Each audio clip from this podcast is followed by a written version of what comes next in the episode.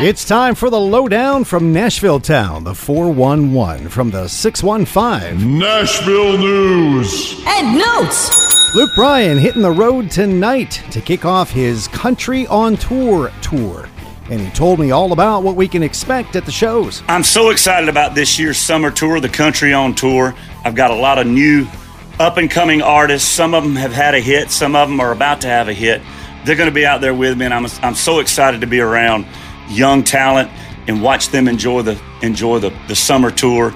But yeah, my favorite part about being out there in the country on tour is going town to town, and and uh, nothing is better than being out on the road in the summer. The tour kicks off tonight in Syracuse. That's Nashville News and Notes on Froggy 95.5. Catch up on demand at 7mmjohnstown.com or on the Froggy Facebook page.